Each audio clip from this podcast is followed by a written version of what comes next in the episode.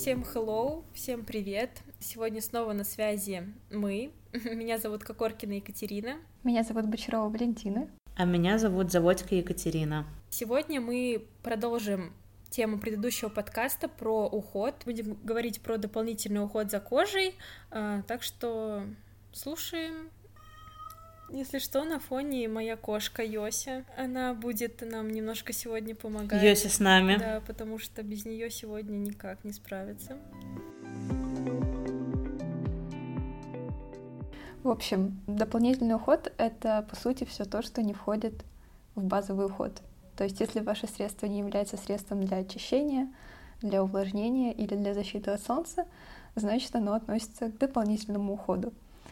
И дополнительный уход, он на то и дополнительный, что он, по сути, совершенно не обязателен. То есть если базовый уход желательно, чтобы был у каждого, то дополнительный уход — это чисто ваша э, инициатива, ваше желание. И вот если вам хочется как-то поухаживать за кожей, что-то с ней сделать, сделать ее чуточку лучше, побороться с какими-то, на ваш взгляд, несовершенствами, то для этого и существует дополнительный уход. Или просто что-нибудь намазать на себя. Да, да, как такое спа времяпрепровождение. Да, напомним, что в базовый уход входит очищение, увлажнение и крем с SPF. Это такие три главных момента, которые должны быть в любом уходе, в уходе за любым типом кожи, в общем, как бы у всех.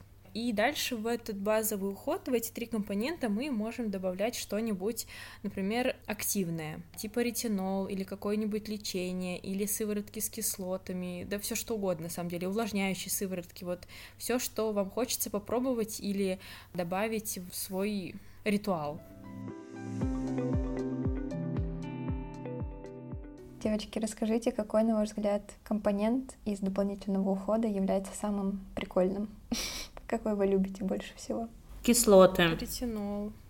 Я тоже люблю ретинол. На мой взгляд, это такой компонент, который может заменить собой и кислоты, и антиоксиданты, и, не знаю, все что угодно. То есть как будто бы ретинол может все, что могут вот все эти компоненты по отдельности. То есть э, ретинол, он и с порами работает, там, с черными точками, так же, как и кислоты, например.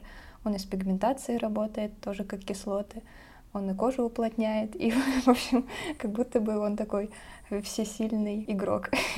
Да, это такой универсальный компонент, и когда пациентам тоже рассказываешь про то, что ретинол делает и то, и это, и третье, и там, и десятое, и даже сам иногда не веришь, и как будто рассказываешь какую-то сказку, но на самом деле так и есть.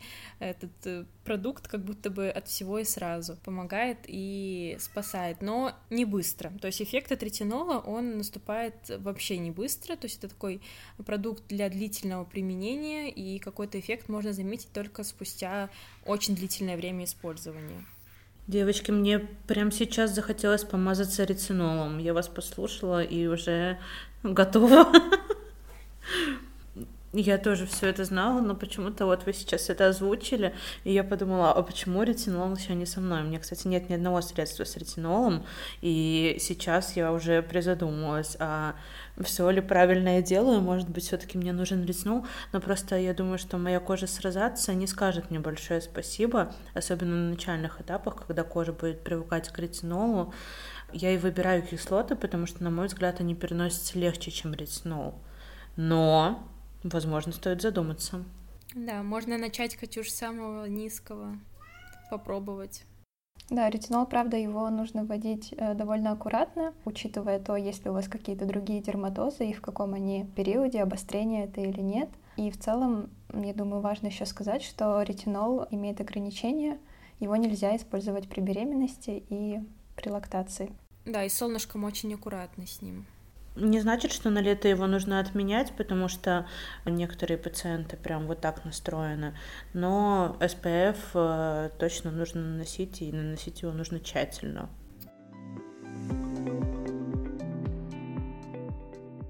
Давайте чуть-чуть поподробнее поговорим, потому что мне кажется важно тоже обсудить то, как правильно его использовать. То его не очень рекомендуется использовать сразу в больших концентрациях, больше не значит лучше. Лучше начинать с наименьшей и смотреть дальше по своей переносимости. И если вы самостоятельно решили попробовать ретинол без э, консультации дерматолога, то, во-первых, вы не должны быть беременны, это самое главное. А дальше э, вы должны помнить, что его вводить нужно аккуратно, использовать только на ночь. И поначалу вводить его не каждый день, а, допустим, пару раз в неделю, затем через день, затем каждый день и ориентироваться на то, как ваша кожа его переносит. Во время использования ретинола могут появляться различные кожные реакции на него, которые являются показателем того, что ваша кожа адаптируется, привыкает и все идет как надо. Э, расскажите о том, что может быть во время введения ретинола. Может быть все самое ужасное, что может быть с кожей. А, это шелушение, это зуд, это раздражение, это покраснение. В общем, такие все самые неприятные моменты, но их стоит пережить. И если вы ни разу не использовали ретинол и не знакомы с этим продуктом, то это точно будет. Поэтому здесь важно действительно наносить его по чуть-чуть с маленькой концентрацией и постепенно вводить. То есть нужно наносить немножко. Оно все равно сработает потихонечку, постепенно, и никуда мы не торопимся, в общем-то. Я еще хотела э, добавить, что вот те эффекты, которые Катя перечислила, их не нужно пугаться, надо просто понимать, что они могут быть, это нормально, и быть к ним готовым. То есть это не значит, что средство вам не подходит, это не значит, что у вас аллергия или еще что-то. Это значит, что надо подождать, надо помочь своей коже, возможно, побольше ее поувлажнять в этот момент, возможно, сделать перерыв несколько дней в нанесении. Если вы когда-то лечили кожу ретиноидами, то вы знаете, что это, и вы знаете, что делать. Так вас ретинолом не напугать. А вот если это человек, который не сталкивался вообще с группой ретиноидов до этого, то это может напугать. Напугаться этого не нужно. Да, есть лайфхаки, на самом деле. Вот один из них Валя сказала, например, отмените ретинол на несколько дней, чтобы кожа немножко восстановилась. Это так можно делать. Вот. Либо наносить поверх увлажняющего крема, тоже как один из вариантов привыкания. Либо метод короткого контакта, когда наносите на час, потом смываете и наносите увлажняющий крем. И каждый день постепенно увеличиваете время экспозиции препарата на вашей коже.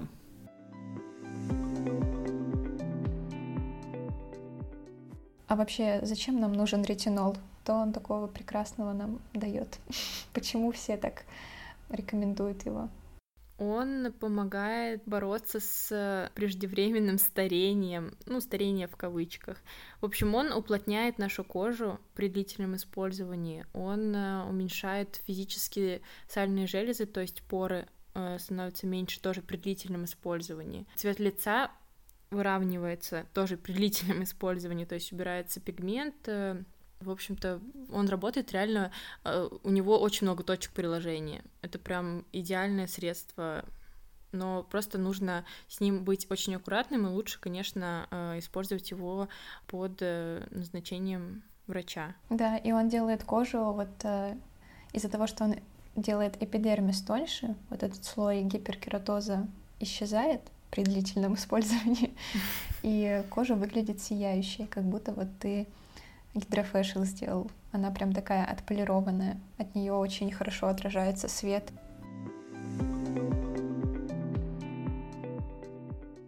Какие средства с ретинолом вы бы посоветовали? SkinCeuticals? Э, на самом деле, мне кажется, у нас э, есть любимчик, это сыворотка СВР ретинол. Которую для нас открыла Валечка. Да, Валечка для нас ее открыла. Я сама ее не использовала, но я рекомендовала и давала назначение, то есть все на самом деле от нее в восторге. Аналогично.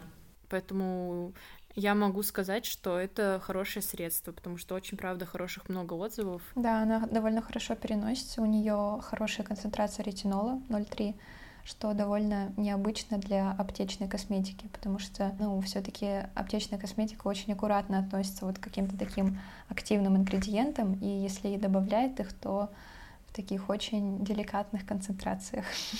Поэтому встретить сыворотку СВР, ретинол 0,3 в аптечной косметике было прям большим удивлением. Ну и SkinCeuticals, конечно, да, это тоже хороший ретинол. У них есть разные концентрации. Один процент у них самая большая концентрация. Но в России их сейчас не достать. Но если вдруг будете за границей, попробуйте. Это тоже очень достойный продукт. Ну и Абаджи. Абаджи, да. Абаджи, да. Абаджи, у них тоже три концентрации, 0,25, 0,5 и 1. В принципе, тоже достойные такой эстетический крем хороший.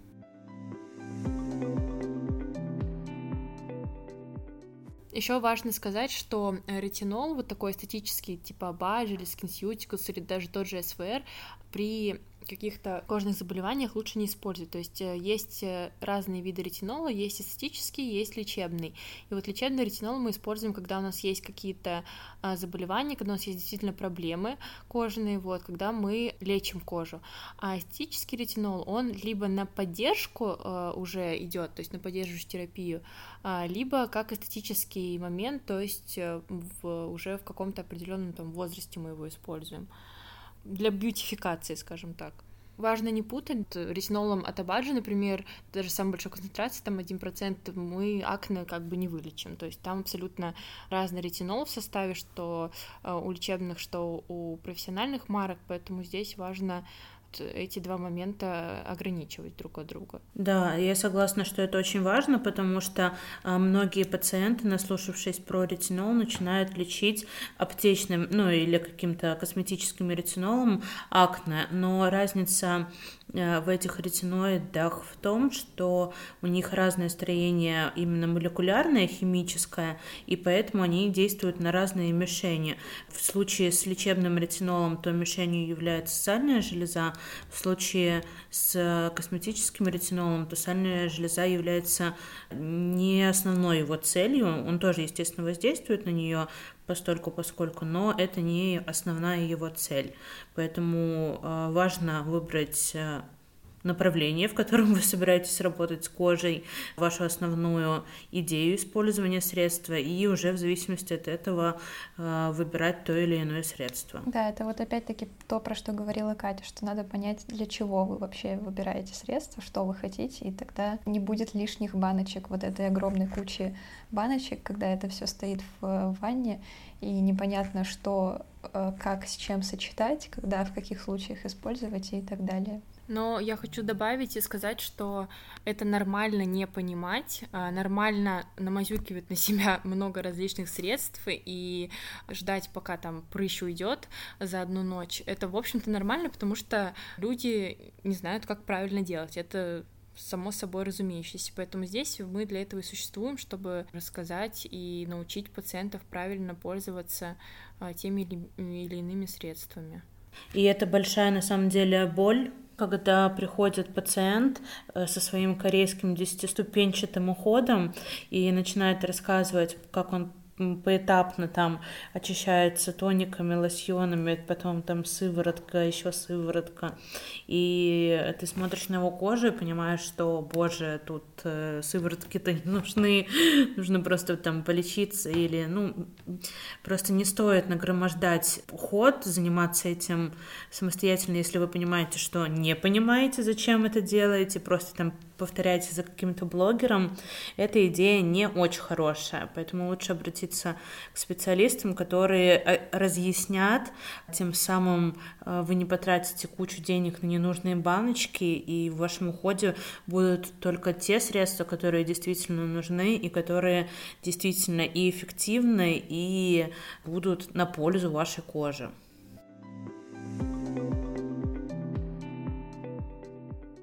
Также, Катюш, можно и, пожалуйста, кислотные сыворотки вести, как ты любишь, какие ты любишь, расскажи. Виши Нормодерм одна из моих любимых, и Эуцерин Triple Effective который борется и с пигментацией, и с э, постакне, и с несовершенствами за счет содержания там салициловой кислоты. Это, наверное, два моих лидера, которые я в своем личном опыте использую. Но также, в принципе, неплохая сыворотка, на мой взгляд, у Le Roche-Posay Effaclar Serum. Но она жесткая, с ней нужно быть прям поаккуратнее. Давайте тогда расскажем, кому можно их выбирать, кому они подойдут, с какими целями их можно использовать, какие они бывают и как их можно интегрировать вот в базовый уход. Потому что мне кажется, что кислот очень много. Это же и салициловая кислота, и азолаиновая кислота, и всякие там ментальные еще какие-то кислоты. И эм, у них немного отличаются функции. Они в целом все там немножко делают тоньше эпидермис, убирают вот этот гиперкератоз, кожа становится более мягенькой. Они все могут по-разному, но плюс-минус работать как-то с пигментацией, то есть осветлять кожу, делать цвет лица более светлым и сияющим.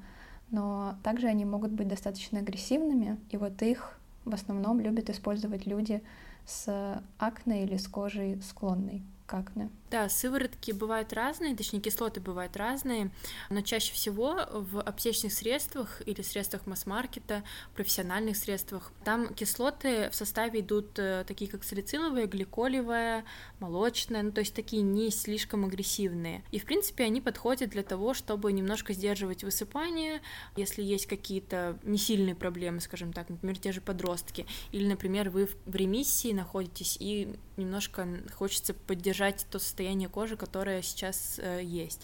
Вот, поэтому я бы использовала вот в такие моменты, наверное. Если говорить об азолаиновой кислоте, то тут уже немножко эффект посильнее, и тут уже есть э, у нее применение разное, то есть э, можно применять и при высыпаниях как а, акне, так и при высыпаниях при розации, да, потому что золоиновая кислота используется как лекарственный препарат, да. ну, помимо уходовой косметики. Да, я хотела добавить про азолаиновую кислоту. Я как продвинутый ее юзер очень э, долго достаточно использовала, и в лекарственных препаратах для лечения акне и розация применяется 15% э, азолаиновая кислота в форме геля и 20% азолаиновая кислота в форме крема. Мне более предпочтительно почему-то, и я чаще назначаю азолаиновую кислоту 20% в форме крема.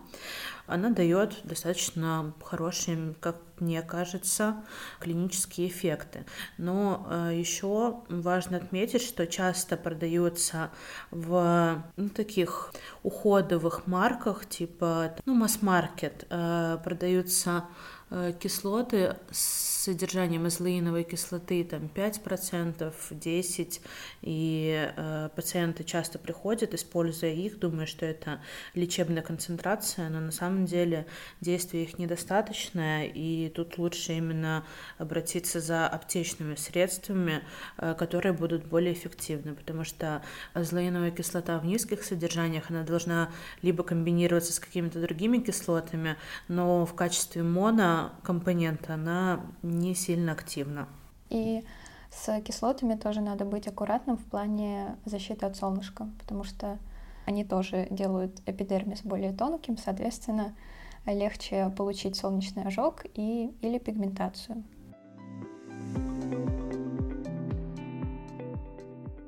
А как интегрировать эти кислоты в свой уход? На каком этапе их лучше наносить? После очищения под увлажняющий крем. Это утром или вечером? Или и утром, и вечером можно? Лучше вечером, но можно и два раза в день, в принципе, если утром под SPF наносить. Из кислотных средств я на самом деле пробовала не очень много, потому что у меня не такая кожа, которая хочет какую-нибудь кислоту на себя намазать. Но мне очень нравится пилинг от Бедермы, который называется э, Sebium Night Peel.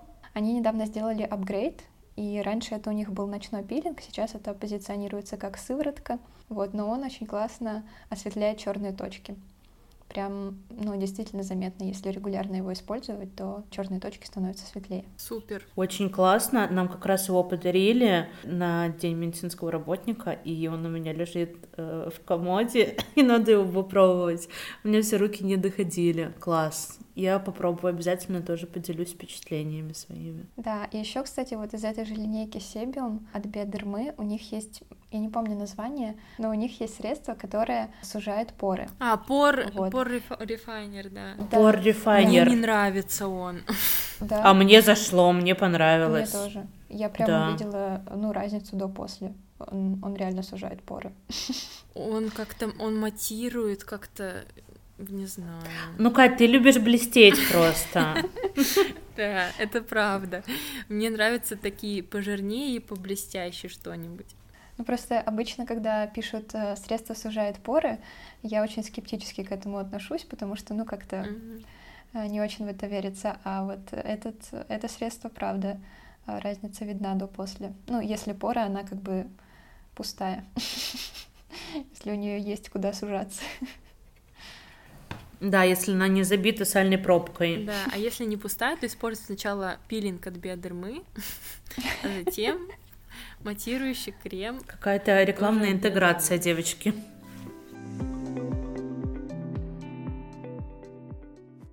Вообще, на самом деле, я люблю больше добавлять в уход все-таки сыворотки увлажняющие. Так как мы уже все поняли, что я люблю блестеть, вот, то мне всегда как будто бы мало увлажнения. То есть помимо увлажняющего крема еще есть сыворотки увлажняющие? Да, да, да. Ну, э, на ночь, на вечер я не наношу, а утром я всегда под СПФ наношу сыворотку, да. Какую сыворотку ты наносишь? Я люблю гиалу. И Дермалерго я тоже люблю. На самом деле и та, и та классные. Они очень отличаются друг от друга, но и та, и та мне нравятся. Они обе комфортные. И та, и та липкая. Ну нет, дермалерго не липкая, кстати. Гиалу, ладно, согласна, да. Ну ладно, дермалерго еще куда не шло. Но мне все равно больше нравится SkinCeuticals. Ну, дорого-богато, потому что, Катюш. Ну да, да, да. Катя, а у тебя, по-моему, был пост про скин сайклинг? Нет, это я репостила. Mm. А можешь тоже про него рассказать? Мне кажется, это интересно. Это интересно, да, когда происходит смена активных компонентов, средств с активными компонентами. То есть э, один день вы используете ретинол, второй день вы используете какие-то увлажняющие средства. Вот, и так их чередуя, закрывая большое получается, количество потребностей кожи, подстраиваясь постоянно, потому что потребности кожи меняются, и происходит такая смена активных компонентов в средствах, тем самым кожа не успевает раздражаться от, там, допустим, ежедневного использования ретинола, при этом она успевает восстанавливаться, и это дает эм, комфортное ощущение и комфортный вариант использования активных средств. Вот этот термин скинсайклинг, по сути, это чередование, да, каких-то активных компонентов ухода. Да, да, да, да, верно. Угу. Сегодня одно, завтра другое, послезавтра третье, потом снова первое. Но мне кажется, что это имеет место быть. Я, в принципе, занимаюсь тем же самым. Типа сегодня мы полечим акне, потому что тут вылез прыщ, а завтра я полечу розация, и таким образом покрывается множество потребностей кожи, и при этом ну, она остается в более-менее хорошем состоянии. Я еще люблю э, чередовать ретинол с э, кислотами.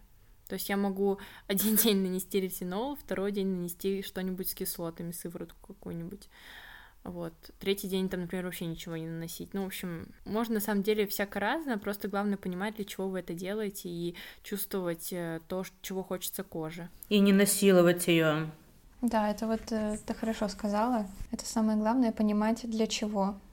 Потому что, мне кажется, многие хотят вот больше, больше, больше всего, не понимая, для чего им это нужно. Вот. А по сути можно выбрать какое-то одно средство, какой-то один компонент, кислоту какую-то или тот же ретинол, который на самом деле будет закрывать все ваши потребности, которые нужны.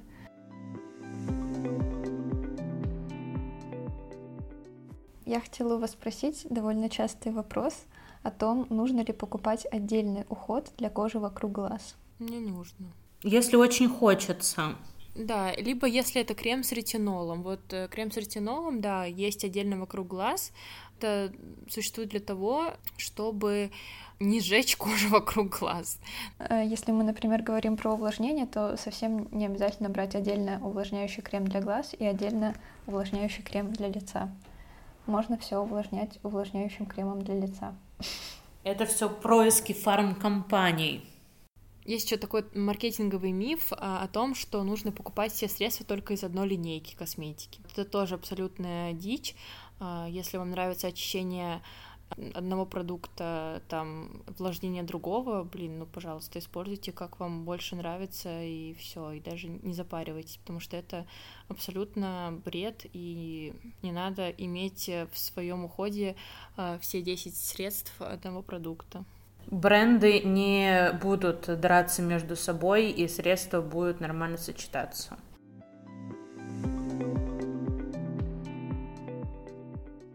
Кстати, девочки, я э, недавно купила специальный крем для глаз. Я увидела, что у меня есть морщинки вокруг глаз. Я тоже, я тоже. Я, я недавно снимала видео, обзор для своего инстаграма. И э, смотрю, ну, пересматриваю его, и у меня здесь морщины когда я жмурилась. Я думаю, боже, неужели настало это время, и все, и, и молодость угасает, и нужно, и, и, и мне сегодня медицинский представитель подарила крем для вокруг глаз, и я сразу же уже намазала, просто чтобы поддержать кожу, чтобы морщины дальше не развивались. Да, мы жертвы маркетинга. Видимо, время пришло. Девочки стареем. Я тоже. Я купила себе от Виши. Он называется Slow Age. Age. Главное, что age. Главное, что slow, Катюша. Да, да, да. Все, уже возраст на вот. age. Я решила, что название мне подходит. Он пообещал уплотнить мою кожу вокруг глаз. Наш с Катей, он тоже уплотняющий, кстати, поэтому... Угу. Да, девчонки, морщины нам не страшны. Все мы жертвы маркетинга в каком-то смысле, поэтому не вы одни такие.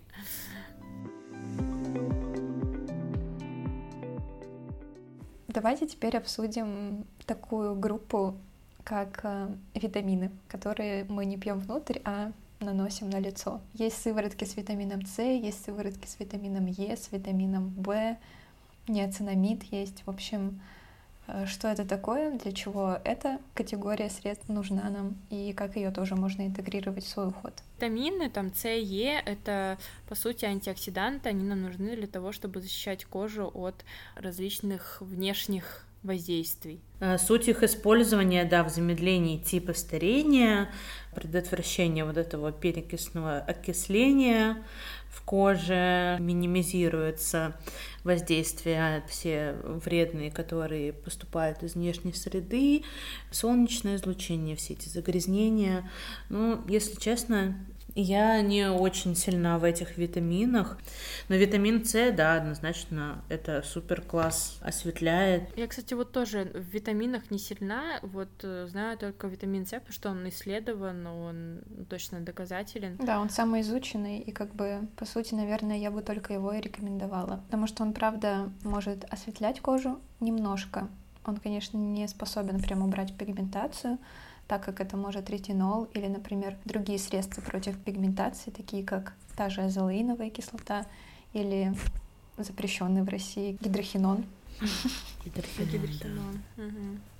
Неоцинамид тоже осветляет. Угу. Но в целом он действительно может делать кожу чуть-чуть светлее, но мне кажется, основной посыл, с которым стоит приобретать себе средства или не приобретать, это вот именно желание защитить свою кожу, да, вот от воздействия агрессивных факторов внешней среды. Ну, в общем, да, можно использовать, но это не средство первой необходимости, на мой взгляд. Абсолютно точно. Можно без него спокойно жить.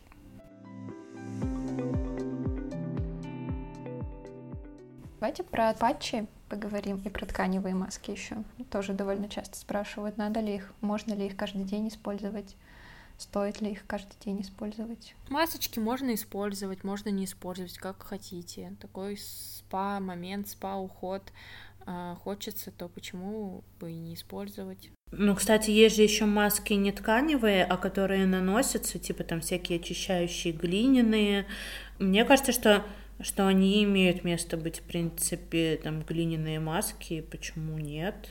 Ну, понятно, что это не какой-нибудь пропеллер из улыбки радуги, Но, в принципе, да. Или, допустим, SkinCeuticals, маска Fit Correct, моя мечта. Она в момент просто успокаивает кожу, снимает покраснение во время приливов, вот это ощущение жара ужасное, которое просто мучительное, э, стоит нанести эту маску, и сразу же кожа успокаивается.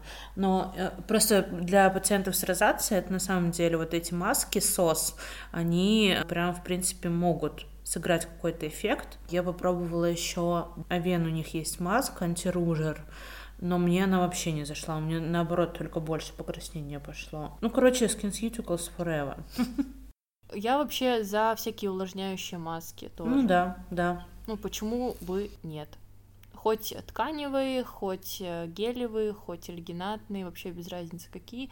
То, что пишут на всяких этих корейских масках, типа там замедление старения, помолодеете на 10 лет после маски за 60 рублей. Ну, естественно, это все неправда, и не нужно в это верить. Ну, я считаю, что типа ежедневное использование масок это too much, и это в этом нет необходимости никакой и целесообразности этого использования, потому что мы не ждем какой-то магии от маски.